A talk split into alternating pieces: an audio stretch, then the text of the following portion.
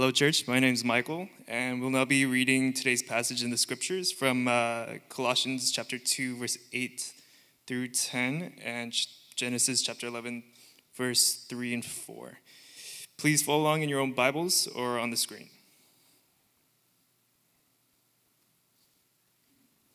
See to it that no one takes you captive by philosophy and empty deceit, according to human tradition, according to the elemental spirits of the world, and not according to Christ. For in him the whole fullness of deity dwells bodily, and you have been filled with filled in him, who is the head of all rule and authority. And they said to one another, Come, let us make bricks and burn them thoroughly. And they had brick for stone and bitumen for mortar. Then they said, Come, let us build ourselves a city and a tower with its top in the heavens, and let us make a name for ourselves, lest we be dispersed over the face of the whole earth. This is the reading of God's word.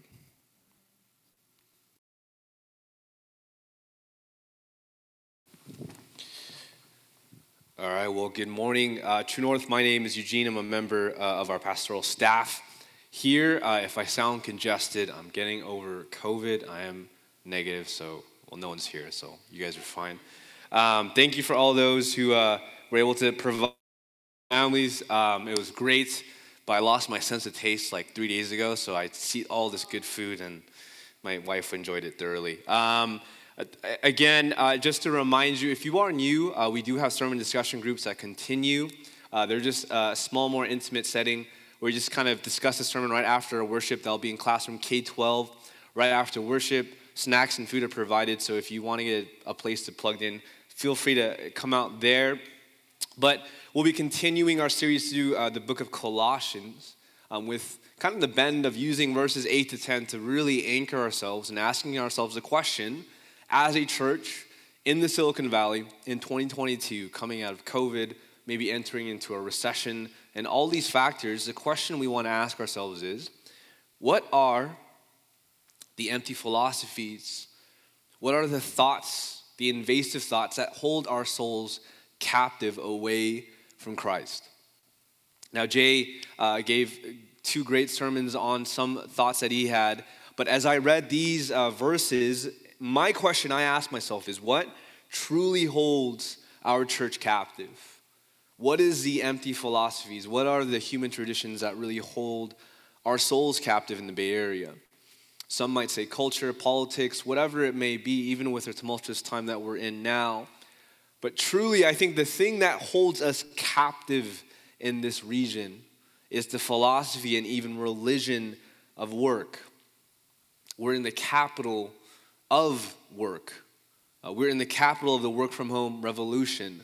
Uh, much of what you do and what we do decide often how the world follows even in their own work as our tech companies get bigger and bigger. And I realized, and uh, if you're a part of our men's ministry seminar, some of this might sound similar a couple of weeks ago, but I've realized that the true thing that holds our souls captive is that we are chained to our vocations and to our careers. And not just to the particular calling that you're in, but the idea of work altogether. Samuel P. Huntington, he's a political scientist, he writes this about Americans. We work longer hours, have shorter vacations, get less in unemployment, disability, retirement benefits, retire much later than people in other comparable societies, and yet are still unhappier than all of them. there's something, not just about this region, but our country in this Western world that we live in, that work holds us captive. And now, as we work from home, as the altar of work is no longer our desk, it is wherever a laptop can fit. It has held our schedules captive. You know, it's interesting.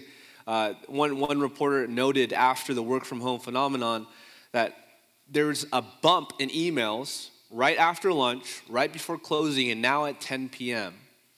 And companies love this because it holds us captive. And one thing I've realized, and, and what I call is a lot of us, and I don't want to assume all of us, but a lot of us in the Silicon Valley, the reason we're here is because we have, quote unquote, a white collar job. Now, there is a curse that comes with a white collar job. I'm not trying to demean those that don't have that. You know, those with quote unquote blue collar jobs often work more hours with less pay. But one thing they never get confused with is that work is their identity. I've never met a blue collar worker who says, Oh, this is what I live to do. That I'm going to put overtime just for my own benefit because this is my calling. No, that, that's a curse that only follows the white collars that we work with. We exploit ourselves to exhaustion. You see, we might get more pay, but we lose our souls in the process. And the question I want all of us to be asking is how can we find this correct notion of work in Christ as Paul commands us to do? That if these philosophies hold us captive, as Paul tells us in Colossians, in the end he says, but not according to Christ. For in him is the whole fullness of deity that dwells bodily. How can we reframe and break free from this philosophy and even religion of workism that I call in the area? Well, the first thing that we have to do is understand what is work in a biblical framework. And although there might be, you know, for a lot of us, the idea of work holds us captive, but one thing I also want to dispel an empty philosophy in the church is this false notion of sacred and secular work. So often, if you were raised in the church, you deep down inside might believe unless I am reading the Bible, praying, unless I'm at church, that is not, it, unless I'm doing those things, whatever I'm doing is not spiritual. But what I, what I first want us to understand is that the very nature of who we are, our work is spiritual. What you do in your quote unquote nine to five is spiritual. Genesis 1 26 is, is a verse that I hold very dear to my heart. It's the beginning of how we were created. And one thing it makes clear is this is what our primary calling as human beings is. See, oftentimes in the church, many believe the primary calling of a Christian is to worship, is to know the Bible, is to pray, and those are important things, but that is not true. Genesis 1:26, I believe it'll be up on the screen behind me. Then God said, "Let us make man in our image and after our likeness." Verse 27 So God said, Let us make man in our. Uh, let, so God created man in his own image. In the image of God, he created them. Male and female, he created them. There's a huge emphasis in the beginning of us, human beings, being made in the image of God. And if you've been with uh, our church and you've heard me speak, this is a concept that I find very important for us in the modern Western world because it grounds us and gives us an identity before we do anything. And I want you to remember that. Before you work, you are given an identity. You are made in the image of God. You are image bearers of God. What does that mean? What does that mean to be made in the image of God? A better way to translate the image of God in the Hebrew could be an idol. And not in the idolatrous way that you might think, but an idol meaning uh, if you went to Greece uh, back in the, or even now, you might see statues or idols of Zeus, of other gods, or uh, the pantheon of gods and goddesses. And what they are doing is they are a visible representation. That statue for the people is a visible representation of an invisible being. They created and temples to remind themselves, although we don't see Zeus, although we don't see whatever God we have, we are reminded that, quote unquote, they exist. And when God says that we are made in the image of God, there is power to that. What he is saying is, as I create this place called the earth, you are my visible representation for my invisible self in this planet. What that means is that we are co owners, we are co heirs, we are co kings, we are co queens of this kingdom. And that we are called to follow God's work. That is our work. What that means is this what is God doing in Genesis? That's the, look, the primary purpose of God creating the universe is found in Genesis. And when you see it, it's to create order in this chaotic world. That every day that passes in creation, more and more order comes. And what God is saying is, that is what your work is.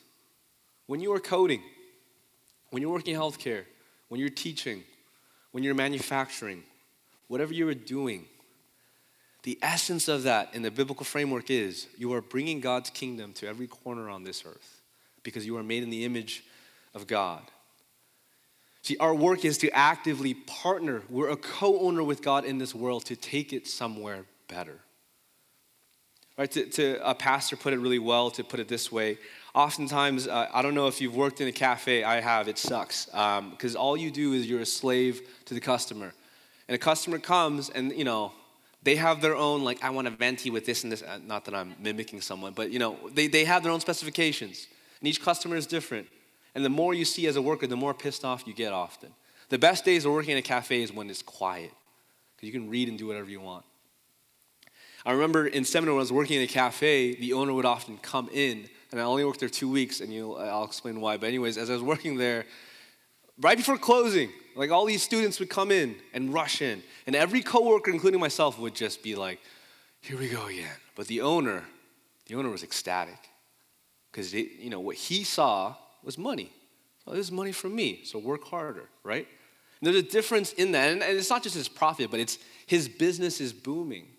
There's a difference between pride of an owner and, a, and just a coworker being like, oh, this is what I do. And in the same way, what, what God is asking us to, to realize is this we are not just workers on this planet doing a, a daily nine to five, oh, you know, I just got to do what I got to do. No, you, you're called to be a co owner, a co heir of this kingdom, to partner with God and to do his work. Your work matters. Now, what are you doing? Genesis 1 28 he says, Look, you're made in the image of God. And then this is what God tells Adam and Eve to be be fruitful and multiply and fill the earth and subdue it. And subdue it. That's, that's the main word I want to focus on first to subdue the earth. That's the nature of what we're doing in what we call work. It, it, it's a gardening term. If you don't know what that means, and I, I, I'm not a big gardener for myself, but I Googled what a garden is, and if you didn't know, a garden is an area that a gardener takes to bring order into this chaotic place called the jungle or the forest or just nature. You see, in any, any place, anything can grow. And it grows and it grows and grows, but you don't know what's healthy, what's not. You don't know what's dangerous or what can kill you. What a garden is, is a gardener bring order into that chaotic world to produce something that produces fruit to give life to those around them and themselves. That's what we're doing in our work. And that's how honestly you should kind of gauge what is a good job and what isn't. Are you bringing more order into this world? You know, if you're a developer or if you're a coder, you are doing that. When I see code, I see chaos. For some reason, through training in math, you see order. And you can bring and produce an app that hopefully, in the end, brings more order into this world or in, in a more just society. Tim Keller puts it this way work is rearranging the raw materials of God's creation in such a way that it helps the world in general and people in particular thrive and flourish. And I wish this was expounded much more in the church. Your primary calling as a Christian is to do this, to allow people to thrive and flourish with your vocation. Your work is spiritual. All of life is spiritual. Look at Paul and Jesus' own vocations. They owe, Paul, Apostle Paul, as he wrote in the New Testament, even Jesus himself, they had their own vocations of bringing order into chaos. Understand that's your primary calling as a human being. That work is important. And this is the thing. Often people will ask, in kind of a quick side note, how do I do my job well as a Christian? Do I have to evangelize wherever I'm at? Right? Do I have to talk about Jesus? Do I have to pray for that person? Maybe, maybe not. But uh, Tim Keller put it really well in, in a seminar I was once at. He said a pilot came up to him and asked, Pastor, how do I do my job well? Should I get on the intercom before the plane lands and tell everyone about Jesus? Tim responded by saying, Your job as a Christian to be a pilot is to land the plane, and that's it.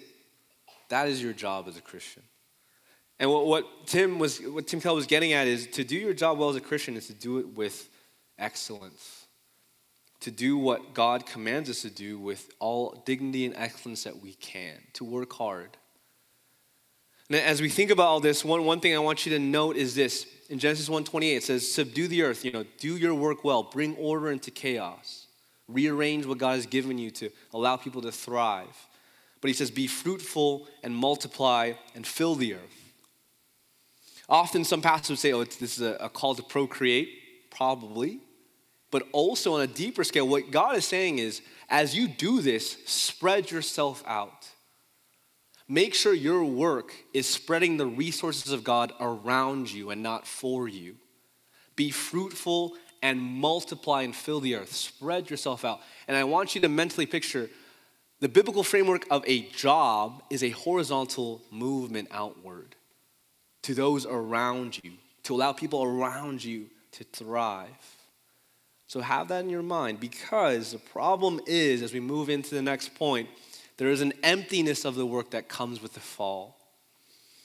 I want you to make it clear work itself is not cursed. Work itself is not sinful, it is good. But the problem is the fall brought sin into work, and now work holds us captive. The Tower of Babel in Genesis 11, that we just read, you might have heard Michael read that and be like, how are these two verses connected? Well, I think the way that work holds us captive is the way the Tower of Babel describes how we view work then and now.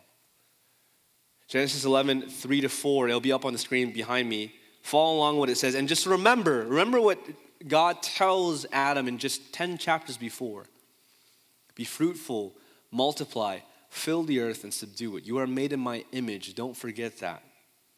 Chapter 11, verse 3 they said to one another, Come, let us make bricks and burn them thoroughly. And they had brick for stone and bitumen for mortar. So, really quick, this is technology being made. This is the first time in Genesis where they're not just using rocks on top of each other to build a building. They're saying, no, no, we can burn rocks, we can burn stuff and make tar and actually create bricks and create a more sturdier building. So they're doing their job well. They're creating technology, but for what purpose? Verse 4 Then they said, Come, let us build ourselves a city and a tower with its tops in the heavens, and let us make a name for ourselves, lest we be dispersed over the face of the whole earth. In the Tower of Babel, work no longer becomes a way to bring God's kingdom into every corner on this earth, but an opportunity to build your own vertical kingdom. A kingdom that does not spread horizontally, but that spreads vertically only for your name's sake. God says, I, You are made in my image, so therefore, work. In the Tower of Babel, we work to create the image of ourselves. And has much changed. This mirrors so much of how our current view of work has held us captive. That work now is not something that we do, it is something that we are. It is tied to our identity how much we make, what position we get, how far we are, which startup we make, whatever it may be. That is no longer what you do, it's tied to who you are. And this is the thing, really quick, I, am not trying to bash on those that work hard. I, I hope I made that clear. But there's a distinction between working hard and working for an identity. Just like Babel, we are now held captive to the notion that work must be the centerpiece of one's identity and purpose in life. And that is when everything comes crashing down. That is when work is no longer something that is allowed to bless the world, but something that holds your soul captive. There's an author by the name of Derek Thompson in The Atlantic. He had a great piece right before COVID. It said, Workism is making Americans miserable. And the whole thesis of that article was work is no longer something we do, but has become a religion. As religion has been fading, as, we as, we, as secular people find try and find meaning in an empty world, what this author realizes is much of what we're trying to do is trying to find what we often found in churches or synagogues or religions, we're now trying to find in our workplaces.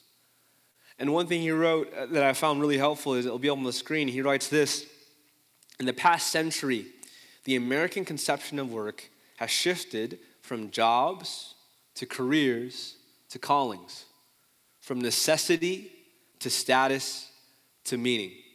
In an agrarian or early manufacturing economy where tens of millions of people perform similar routine tasks, there are no delusions about the higher purpose of, say, planting corn or screwing bolts. It's just a job. But things have changed. Now we maybe not plant corn or screw bolts, but we code our way into a higher salary. We do this or that, and now we say it's not just a job, it is who I am. And this is the dangerous switch that happens. Because if you realize in Genesis 1, work isn't, I'm, look, I'm trying to make it clear work is not bad. I'm not trying to bash on those who work hard, I'm not trying to bash on the tech industry. But in Genesis, you have to realize work in the Garden of Eden was never meant to build your identity, but to live out your given identity. God says, You are made in my image, therefore work. Now we have reversed it. We work to somehow make the image of ourselves greater. We're now all trying to build our own Tower of Babel and realize the mental picture, the mental direction of Babel compared to what God calls us to do. Rather than going out horizontally, we focus only on accruing wealth and vocations vertically. We want all for ourselves. And our work is our security for that. When we reverse that order, when work is no longer something we do, but what we are, what it will ultimately lead to is burnout and exhaustion. Just think about the mental picture of the Tower of Babel, what they're trying to say. They're trying to say, let the top of the Tower of Babel reach the heavens. When is that accomplished? It never is. The Tower of Babel is an unfinished project that will continue to grow and grow and grow and grow until workers die, new ones are born, and they continue to work on that tower. The Tower of Babel itself is a mental picture of what happens when you make work your identity. You work yourself to exhaustion and ultimately death. Your soul is being held captive by work, or what I call workism, of never having enough. Again, if you've been in our church long enough, you'll realize one of my favorite books in the Bible is Ecclesiastes. Ecclesiastes has a lot to say about work. One thing it says in chapter 2 is, I considered all that my hands had done and the toil I'd expended in doing it, my work, and behold, all was vanity, or the, the Hebrew word hevel, and a striving after wind. There was nothing to be gained under the sun. The problem is when you make work your identity, it's something that was never designed to give you an identity. Your, your salary was never determined, your, your salary was never put in place to give you meaning. And yet we've made it that. And what happens is when you make something that's not for its purpose in God's design, it's empty. In Ecclesiastes, the Hebrew word for hevel means you're, you're literally trying to grab smoke and it will slip through your hands the minute you think you caught it. Right when you think the Tower of Babel is com- completed, you realize that we have not reached the tops of the heavens yet. Under the pretense of never having enough, we will burn ourselves out to complete exhaustion. Derek Thompson continues in his article, he writes this The problem with this quote unquote gospel of your dream job is out there, so never stop hustling, is that it's a blueprint for spiritual and physical exhaustion. Long hours don't make anybody more productive or creative. They make people stressed, tired, and bitter. Work makes a horrible identity and a horrible master because it is never secure. It doesn't care about you. You worship a God with firing power. Is unstable. The markets are always unstable. You know that. Check your portfolios, as, as, as hurtful as that may be. We live in a time where we know deep down inside work cannot give what we're asking for, and yet we still put all of our bet on that thing. When you make work your identity, it will exhaust your soul and not just hold your soul captive, it will suck it dry. And you've heard me probably talk about this long enough at our church, but then what is the solution? Well, Paul says, in all of any empty deceit, of any, any, any false thought that holds us captive, the answer is finding the fullness in Christ. And how do we do that? Well, when you look to Jesus, you realize this Jesus also had a job. He had three years to save the world. Three years. What did he do? I mean, he did it. I mean, we, that's why we're here as a church. But when you, when you look at the Gospels and Jesus' bodily life, his vocation was much greater than ourselves. And yet, he took a lot of rest, man. Disciples would always get pissed at Jesus because he would sleep, he'd eat too much, he'd be with kids. A storm would be happening, and he'd be like, I, I need to get my rest, man, my power nap, so don't, don't bother me. It's interesting to me that for Jesus, a man with such a career that hung heavily on his shoulders, the thing that characterized his life was rest and Sabbath. The idea of See, the idea of Sabbath, you might have heard that frame, uh, the term used a lot. It's like, what's the difference between Sabbath and rest? Sabbath is rest that is rhythmized in your life. Sabbath is rest that you carve out proactively in your life. And Jesus was a man of Sabbath. And although he needed to save the world, no one was going to mess with his Sabbath. Why is that? Because he understood that if I'm going to become a man to save this place called earth and this thing called humanity, I need to realize that as I take the bodily form of a human being, that God has designed us as human beings for rest and Sabbath. How do I know this? Just think about Genesis and the, the order of creation. In six days, God works, He grinds, He hustles. He's working OT, getting that pay. And He makes the world. And on seventh day, He says, Then I will rest. When does God create human beings? Think about this God could have created human beings on day one and said, You know what? You're important, so you're going to help me out. So for the next five days, you're going to grind too. But God did not. He could have. He should have. That, you know, that, that makes good, efficient sense, but He doesn't. Why is it that God saves the sixth day for His co owners, for His most beloved creation, for the part of creation that will help Him create even more? Why is it that He waits till the last day to create human beings? So that the first day they enter is the seventh day of Sabbath rest. You are created as human beings to enter your life not with work, but to enter it into rest. Sabbath, the idea of rest in the Christian framework, it's not about becoming a better worker, it's about reminding yourself of who you are in the chaos of work. Uh, there's a pastor by the name of Rich Villodas, it's not on the screen, but he puts it really beautifully. Sabbath is one of the clearest signs of the gospel because you accomplish absolutely nothing and God still chooses to love you. And He chooses to love you to remind you. He created us on the sixth day to remind us you are made in my image. Rest before you work. And let me get even a little bit deeper, if you can follow along. In the Old Testament, there are two passages for Sabbath that are prescribed to us. And both those passages give us the, the, the, the, clear need for our souls to Sabbath in 2022. So in, there's two books I'm going to read from, Exodus and Deuteronomy. So just really quick, an Old Testament, uh, you know, revisit. Israel comes out of Egypt and they're free. They're free from the slave and the work of Egypt, from Pharaoh, from, from, a, from a God and master that, that said, you need to work to be free. And yet they knew deep down inside that was never true and yet God frees them. And in Exodus, it's the first instance they're free, and God says this Exodus 20, verse 8 to 11. On Mount Sinai, as they have just entered freedom, God gives Moses commandment. Verse 8 Remember the Sabbath day to keep it holy. Six days you shall labor and do all your work, but the seventh day is a Sabbath to the Lord your God. On it you shall not do any work, you, your son, your daughter, your male servant, your female servant, your livestock, or sojourner who is within your gates. He's basically saying, All of you fools, don't work. For on the six days, the Lord made heaven and earth, the sea, and all that is in them, and then rested on the seventh day. Therefore, the Lord blessed the Sabbath day and made it holy. Okay, so Sabbath is to remember God and what He's given us. And yet, what Israel does right after they escape Egypt, they say, Man, we miss Egypt. At least they had good soup back there.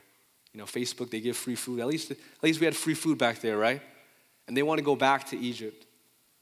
God says, man, this is so frustrating. So he sends them into the wilderness for 40 years. They're lost and they're confused. And they come out in Deuteronomy, they come out of that. And again, God reminds them again of Sabbath, but there's a key distinction, there's a change. And I hope you can kind of gauge it here. Deuteronomy chapter 5, verse 12. Observe the Sabbath day to keep it holy as the Lord your God commanded you. Six days you shall labor and do all your work, but the seventh day is a Sabbath to the Lord your God. On it you shall not do any work, you, your son, your daughter, your male servant, your female servant, or your ox, donkey, or any of your livestock. So some fool was working an ox or donkey, so they made it clear don't do that. Or the sojourner who's within your gates, that your male servant or female servant may rest as well. Nothing has changed other than make sure your ox and donkey also don't work. Verse 15 is a key change. You shall remember that you were a slave in the land of Egypt, and the Lord your God brought you out from there with a mighty hand and an outstretched arm. Therefore, the Lord your God commands you to keep the Sabbath day. Do you see the difference and yet the stark need that both give us? Sabbath in Exodus command us to remember who God is. Sabbath in Deuteronomy is reminded to remember who God isn't. It is not Egypt. To put it better way, uh, a pastor by the name of John Mark Comer writes this At Sinai in Exodus, the Sabbath is an art form. It's about tapping into the rhythm of creation. In Deuteronomy, the Sabbath is an act of defiance against Pharaoh and his slave drivers. At Sinai, it is a way of saying yes to God and his world. In Deuteronomy, it's a way of saying no to Egypt and its system, joining in God's delight and a warning and staying away from Egypt's way of life. And this is a key part rest is not an option for a slave, rest is a byproduct of freedom. When we choose not to Sabbath, right, the difference between Sabbath and rest is Sabbath is proactive rest. When we choose not to Sabbath, we choose to become slaves again. When you say, man, I gotta work overtime, I gotta make sure I put the grind in, hustle, and all those things, that's not necessarily bad, but when that's the key model for your life, hustle till I die, right, make sure just chase that money or whatever it may be. If that is the main model for your life, you know what you are? You are a slave. But the, the thing now is, Egypt is now inside of you. It, it, the greatest trick that we've been played in, 20, in the year 2022 in the Western world is that we are now both prisoner and guard at the same time. We exploit ourselves. We are Pharaoh. We are the ones that cracking the whips, whips on our backs. And when we choose not the Sabbath, we return to that. So, this is my plea with our church to get rid of being captive by work. It's not to be lazy. I hope that's not the case, and I hope you understand that. It's not to be filled with sloth, it's to find a place for Sabbath. And this is the thing a 24 hour stopgap of no work. And you know, some people ask, what's the difference between, you know, how do you, how do, you do that well? There's a difference between sloth and Sabbath. Sloth numbs your life, Sabbath gives you life. So, for example, you might hear this and be like, oh, yeah, I Sabbath all the time. I binge watched Stranger Things two nights ago. That was great Sabbath. That's not rest. That's you numbing your soul to a great show. I love that's a great season, greatest season so far. But that's not rest. That's numbing yourself out to everything around you. Sabbath is finding activities ultimately with the people around you that give you life. For me, I love golf. So I always tell my wife, I got a Sabbath, right? I got to golf once a week for my soul. For her, it's reading. Like she's, she, she can read the whole, I'm a pastor. I have to read because I'm paid to read. For her, she, she's like, pay, like, I'll pay you to read, right? It's like, okay, that's your Sabbath. But this is the thing, all of you have your own ways to Sabbath. But are you actively, proactively finding space to do that? And doing it with God's people. You see, when we gather on a Sunday, and I know it's just for one hour, and, and this is the thing, I, I, have been there in the seats listening to preachers much better than myself. And this, I know how easy it is to zone out. Be like, oh, I'm, I'm going to check Instagram. I, I, I'm going to be honest, I did that a little bit before. I know how easy it is to do that, but the reason we gather together in an embodied presence is to incorporate, we're resisting together as a congregation, saying this will no longer hold us captive. Work is something that we do, it's not something that we are. And in your own way, find space to do that. Find it with people, find it with your families, but make sure you Sabbath, proactively finding space, making it a rhythm in your life. And ultimately, the most important thing is finding Sabbath with God. And this is the thing everyone rests with God differently. Some of you, you love sermons. Some of you love God's people. Some of you love praying. Some of you love worship. Whatever it is, are you finding space to proactively do that in your week, in your rhythms, and in your life? And let me end with this. When you make what you do who you are, you'll do both things horribly. When you make what you do who you are, you will do both things horribly. Because what God says is, I have given you an identity. Sabbath creates the gap between both to allow you to remember that, to both do your work well and to remember who you are, to resist the ways of Egypt, and to say, work no longer holds me captive. I'm using my work to bring God's kingdom into this earth.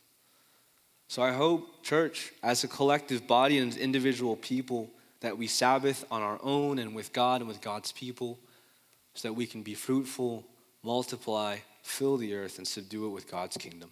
Let's pray. Uh, Lord, as we gather, I know in the midst of everything going on, I, I know if people are in this room, ultimately it's because they have done their job well. That to live in the Bay Area is often a sign of, of wealth and even privilege of itself, of hard work, of going to the right place, of grinding, and that's something that should be well commended and praised. But as we read in the Old Testament and even as we look around in the world now, we know how easy it is to allow our work to become more than a way to bless the world, but to bless only ourselves. Allow us to fight that. Allow us not to build towers of Babel for our own sake. But Lord, allow us to be workers that are rooted in identity that we're made in the image of God. And that we are a church that works in this area called Silicon Valley and that we work hard but that we gather every Sunday to Sabbath together, to resist together the temptations of making work the end all be all. So, Lord, allow us to, to turn our eyes to you, to be reminded that Sabbath is a reminder that we are loved no matter what we do because we have been chosen by you. We thank you. In Christ's name we pray. Amen.